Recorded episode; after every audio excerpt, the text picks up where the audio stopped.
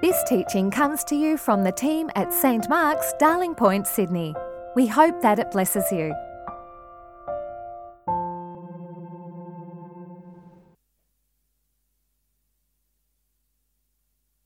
The first reading is from Luke chapter 4, verses 1 to 13.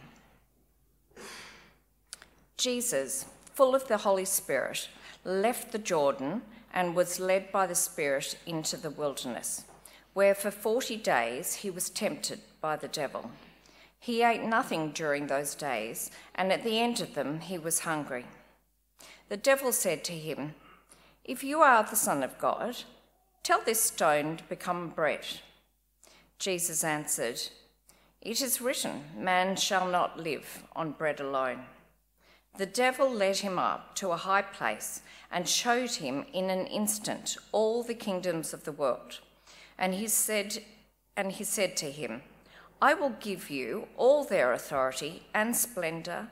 It has been given to me, and I can give it to anyone I want to. If you worship me, it will all be yours. Jesus answered, It is written, Worship the Lord your God and serve him only. The devil led him to Jerusalem and had him stand on the highest point of the temple. If you are the Son of God, he said, throw yourself down from here. For it is written, He will command His angels concerning you to guard you carefully. They will lift you up in their hands so that you will not strike your foot against a stone. Jesus answered, It is said, do not put the Lord your God to the, to the test. When the devil had finished all this tempting, he left him until an opportune time. This is the word of the Lord.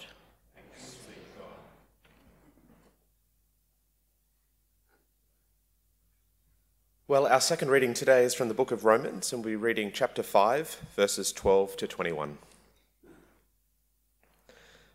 Therefore, just as sin entered the world through one man, and death through sin, and in this way death came to all people because all sinned. To be sure, sin was in the world before the law was given, but sin is not charged against anyone's account where there is no law. Nevertheless, death reigned from the time of Adam to the time of Moses, even over those who did not sin by breaking a command, as Adam did it a pattern of the one to come. But the gift is not like the trespass. For if the many died by the trespass of one man, how much more did God's grace and the gift that came by the grace of that one man, Jesus Christ, overflow to the many? Nor can the gift of God be compared with the result of one man's sin. The judgment followed one sin and brought condemnation, but the gift followed many trespasses and brought justification. For if, by the trespass of the one man, death reigned through the one man, how much more will those who receive God's abundant provision of grace and of the gift of righteousness reign in life through the one man, Jesus Christ? Consequently, just as one trespass res- resulted in condemnation for all people, so also one righteous act resulted in justification and life for all people. For just as through the disobedience of the one man the many were made sinners, so also through the obedience of the one man the many will be made righteous. The law was brought in so that the trespass might increase, but where sin increased, grace increased all the more so that just as sin reigned in death, so also grace might reign through righteousness to bring eternal life through Jesus Christ our Lord. Hear the word of the Lord. Thanks be to God.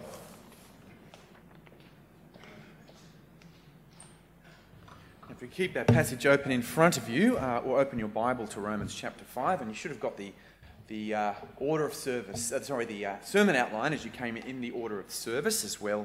And let's pray for God's help. Almighty God, we thank you for your holy word. May it be a lantern to our feet, a light to our paths, and strength to our lives. In the name of your Son, Jesus Christ our Lord. Amen. It was the best of times. It was. They, at 8 o'clock, they knew that. Everybody knew that. It was the worst of times. It was the age of wisdom. It was the age of foolishness. It was the epoch of belief. It was the epoch of incredulity. It was the season of light. It was the season of darkness. It was the spring of hope. It was the winter of despair. That is, of course, the beginning to Charles Dickens's famous novel, A Tale of Two Cities. The two cities of the title, at least at first blush, are Paris in the time of the French Revolution and the apparently far more peaceful London. London is the place of peace and tranquility, far from the terrors of the revolution, including the cruelty of the world's most savage knitter, Madame Defarge. But as the story goes on, the neat contrast crumbles. Dickens reminds us that London's own streets have run with blood too. The real contrast then is between the city or the domain of hatred and violence and the city or domain of love and kindness and grace. These cities are not geographical. The novel climaxes when one man, the lawyer Sidney Carton, Carton in an act of Christ like grace, sacrifices himself as a substitute to the guillotine to save another man, Charles Darnay. Now, in our passage today, Paul also makes a comparison between two cities or domains. We might even say between two races, two humanities the domain of Adam on the one hand, and the domain of Christ on the other. Now, there is a similarity between them in that one man represents them both. But the city of Adam is a terrible place. There we find sin and death and condemnation. Yet over in the city of Christ, things are very different. In Christ, who, like Sidney Carton, offered himself to death in our place, we have a place where grace reigns. And there we see life and justification and freedom. What Paul wants to tell us is that if we're in Christ,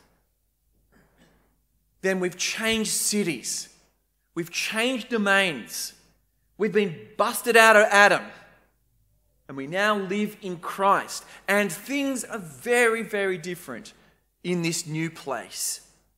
But first, in order to tell us where we've arrived, Paul tells us where we've come from. And so you remember from back in chapter 1 and 2 of the book of Romans how he's told us about humankind and sin. Sin, he says, is both universal and inescapable. It's something we all have in common. All have sinned. Remember, he says it again and again. All have sinned there is no one righteous, not even one. All have sinned and fall short of the glory of God, and so all die, condemned. To be in Adam is to be in a damnable state. And so in verse 12 of chapter 5, he starts to recap this story. Although verse 12 is the start of a sentence that he never quite finishes. So you'll see there's a dash there because Paul, I can imagine him dictating and he kind of he kind of thinks, "Oh, I've got to kind of cover some things off before I get back to that thought." So verse 12 kind of hangs there until he kind of picks it up down in verse 18 or so. It's the beginning of a sentence he, he doesn't quite finish. But he wants to say there, how did sin enter the world? Well, Genesis tells us that Adam's disobedience opened the door for sin, and that as a consequence, the human race was destined for death because all sinned. Now, the evidence of our eyes is plain to see. All people do sin, and all people do indeed die. As G.K. Chesterton once said, original sin is the only doctrine that's been empirically validated by 2,000 years of human history. But Paul is making more, of an observ- more than an observation of how things are in these verses. People have often complained to me about Adam. Why should the rest of us bear the consequences of his stuff up? Why? Because this idiot opened the door. Do the rest of us have to put up with the consequences of sin and death in the human realm? What if we had better representatives than Adam and Eve in the garden? And at that point, we sound like people in the pub complaining about the Wallabies, although apparently we don't have to complain about them this weekend, or about a corrupt politician. You know, we just don't have a good enough representative there. But when Paul says, because all sinned, it's true not simply in the sense that he's meant it before, that there's something inevitable about our sin. We all do, in fact, sin. He means that we all sinned in Adam. Adam's sin was ours.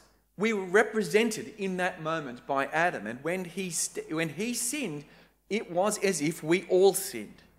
His sin is imputed to us all, which means that we as human beings start already on the wrong side of the ledger.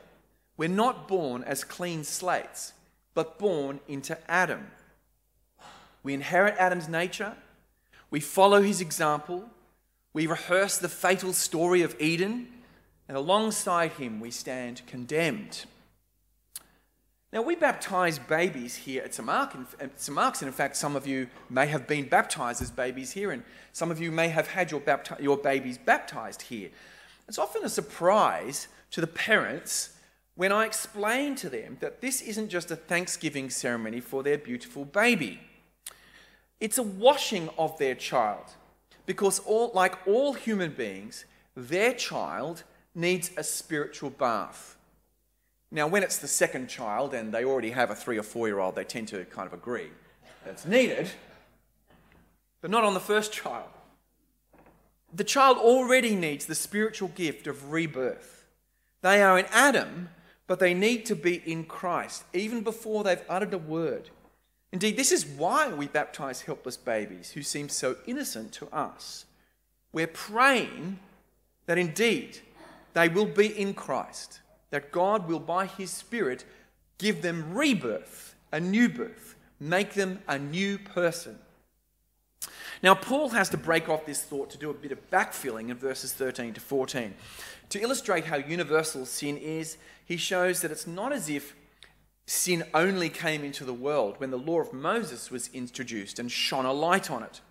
Indeed, he says the law of Moses was a bit like the ultraviolet light that crime scene investigators use to find bloodstains. You know, they turn off the normal lights, they put the ultraviolet light on, and you see how disgusting your hotel room is. And you see where the kind of the body lay, and there's the bloodstain. Even where there weren't direct commands from God, enough was known from creation itself that human beings everywhere could be held responsible for sin. And so, death reigned everywhere. The city of Adam, from the beginning, was ruled by death. But there is another realm, and things are very different there. We see this in verses 15 to 17, where Paul contrasts the two humanities, the two realms, Adam and Christ the trespass and the gift. This is the showdown Adam v. Christ. What's it going to look like? But Paul says the gift in Christ is nothing like the trespass of Adam. How is it different? Well, Paul's got three ways of contrasting the two realms here. Christ is more certain, Christ is better. I almost wrote betterer, but he's better and he's more abundant. He's certain, he's better, and he's more abundant. So, first of all, he says in verse 15 If the many died by the trespass of the one man, how much more, how much more did God's grace and the gift that came by the grace of the one man, Jesus Christ, overflow to the many? What's the difference? We can certainly see how many have died through Adam's sin. That's tangible to us. That's a certainty we can see all around us. But how much more certain is it that God's grace comes through the second man, Jesus Christ, who rose from the dead? The one for many pattern that one man sinned, therefore many sinned and died. If it works there, how much more surely will it work for the second man? It's more certain and it's better as well. That's what we see in verse 16, where he says that the results are just of a completely different quality. What was the inevitable consequence of Adam's sin? Judgment and condemnation came to all. And that followed just one sin. But after many, many sins, by grace, God gave us his free gift in Jesus Christ. And now we have not condemnation, but its opposite justification. What we earned in Adam was condemnation. But what we are given in Christ is justification, where there is no condemnation, forgiveness, a new innocence, you might say. It's better because it has a greater power, doesn't it? It's extraordinary. Just, just one sin trapped us all. And that's a terrible effect. But even though sin spread like a universal pandemic, the cure is greater than the disease. It came after many trespasses to overturn them by God's free gift. And it's more abundant and life giving than sin, too. Remember, it's more certain, it's better in what it achieves, and it's just more abundant. That's verse 17. Death reigned because of one man. And if that is so, how much more will overflow the provision of grace and righteousness leading to, to life in Jesus Christ? How much more expansive is the gift of God in Jesus Christ? Notice too that in Adam it's death that reigns. Adam was commissioned by God, you might remember back in the first chapters of Genesis, to have dominion over the earth. But in his sin, Adam was dethroned, and instead, death rules in the city of Adam, along with its partner, sin. They are what rule. But look at the contrast here. What is the how much more? Who reigns in this new realm? What does he say? How much more will those who receive God's abundant provision of grace and of the gift of righteousness reign in life through the one man, Jesus Christ. Under the reign of death, we should have, we should have ruled, right? But now we are helpless and hopeless. As a funeral director once said to me, everyone's a client. But in Christ, we reign in life. We are rehumanized, you might say, made rulers with Christ by the superabundant gifts of grace and righteousness. As John Stott writes, we become, it's extraordinary, isn't it? We, we become kings, sharing the kingship of Christ, with even death under our feet now, and one day to be destroyed. It's striking, isn't it? We've lost in Adam our dignity and our agency. Our humanity is much less than it should be. Sin and death dehumanize. And yet, here, we are given back these things. They are restored by God's precious gift, by His superabundant generosity. How much dignity and agency we now have. We're no longer the hapless victims of death. We're now co rulers with Christ in life itself, now free to live the lives we were made to live. And then Paul finally gets back to that sentence that he started way back in verse 12. There is a comparison to be made between the two realms that are so essentially unlike. We've seen how different they are. Now we see perhaps that they are similar. If we've been saying, if Adam, then now so much more Christ, in verse 15 to 17, we move to uh, just as Adam, so also Christ logic in these verses, verses 18 to 21. There's a pattern that they share. One act by one human being has a consequence for many human beings. The pattern is the same, but the results are very different. The condemnation of all people flowed from Adam's one trespass. What followed from Jesus Christ's obedience in going to the cross? Justification and life the many being made righteous. That's an extraordinary reversal of the original verdict, isn't it? An overturning of what stands against us. Now, just as a sideline, I, I don't think Paul here assumes that all people will eventually be saved, but he does have an expansive vision of the grace of God. The doors of heaven are wide open God's grace will flow to the many.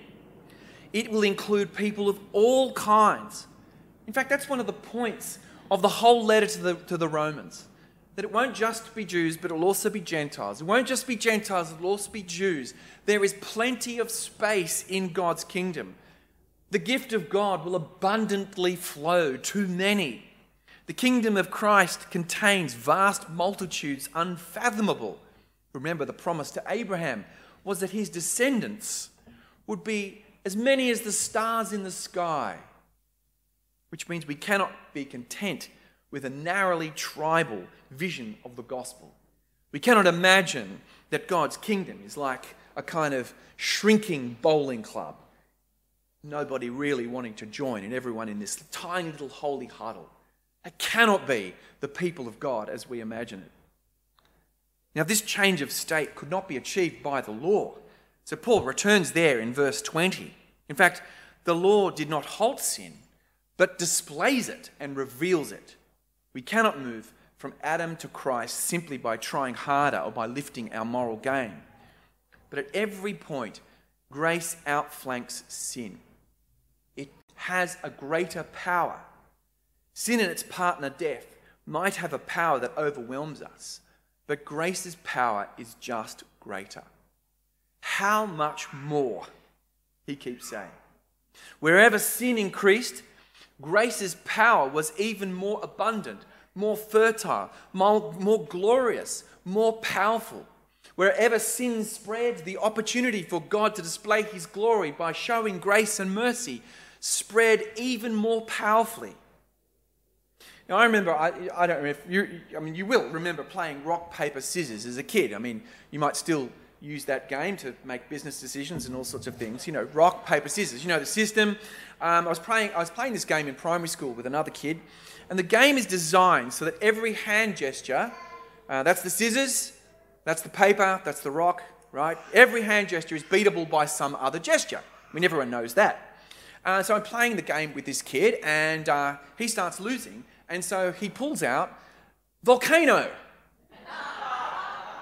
See, volcano beats everything, he says. You know, beats rock, paper, and scissors. That just kind of sweeps it all away. With lava, grace is Christ's volcano. If our enemy is great, and it is, then the grace of God through Jesus Christ is even greater. See how Paul uses in verse 21. He uses the word reigns again. Just as sin reigned in death, so also grace might reign Three times he uses the word reign of the terrible, dark, Mordor like forces of sin and death that have such a stranglehold on human life. But now he uses it again, this time to talk about the reign of grace. In Jesus Christ, grace reigns. Through grace comes righteousness and eternal life and a new freedom to live as we were made to live to be the human beings we were made to be. And if by faith you've received the gift of God in Jesus Christ, then that's you. That's you. You've moved. You've changed cities. You're now living in Christ. And in Adam no longer. Why does this matter? It matters because sin and death loom so large over us. They seem to be such dominant and unconquerable powers. They seem to present such a vast and impenetrable wall, a wall through which we cannot see, a wall we cannot climb or cannot walk around. Last week we heard how Paul addresses our hope in the face of suffering. The grace of God in Jesus Christ is a resurrection power which transforms even our experience of suffering from a defeated sense of despair into hope. A hope that does not disappoint us. The effects of sin and death may indeed be grinding you down this morning. Perhaps you cannot see a way past your overwhelming feelings of shame and guilt about who you are, about the regrets that bother you, that torment you in the dead of night. It could be that you're in the grip of an addiction that you have no power to beat. That you just don't feel like you have the human strength to conquer. Or it could be that the impact of the evil of others has deeply scarred you. How can we possibly find healing and freedom? Who will free us from this curse? But in Jesus Christ, there is a new regime. By faith, however tiny and doubting, we've taken up residence in a new city, a city of grace. And in this city, everything smells different. Everything, it's just a different atmosphere. The rules are different. It's a place of abundant and new life, a place beyond condemnation where there is true freedom and absolute love.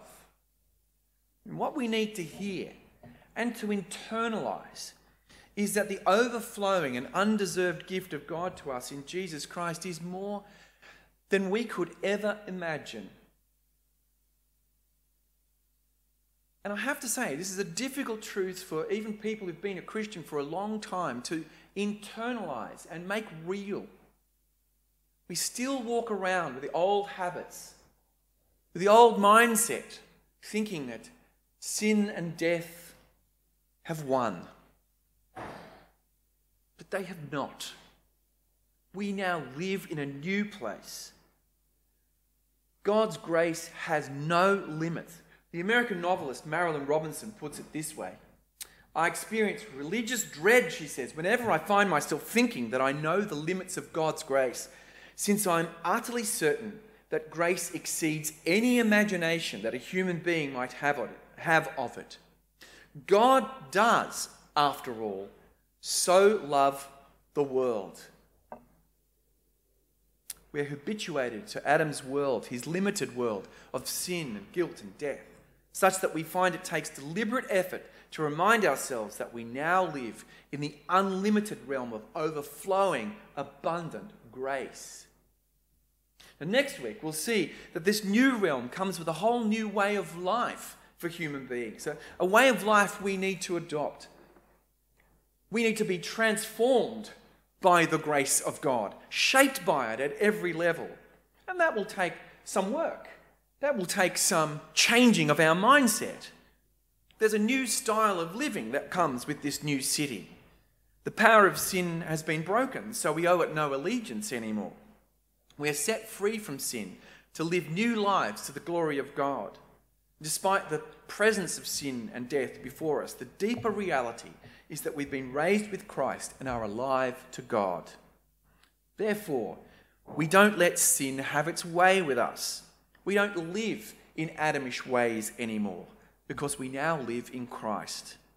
We'll hear more about this next week, so do be sure to be here at the beginning of Romans chapter 6. But in this moment, we need to pause and take in the vast panorama of grace that is in front of us. In its overflowing, superabundant richness, we need to grasp just how different our life in Christ is from our old life in Adam, and to believe that this is where we now live through Jesus Christ our Lord. Amen.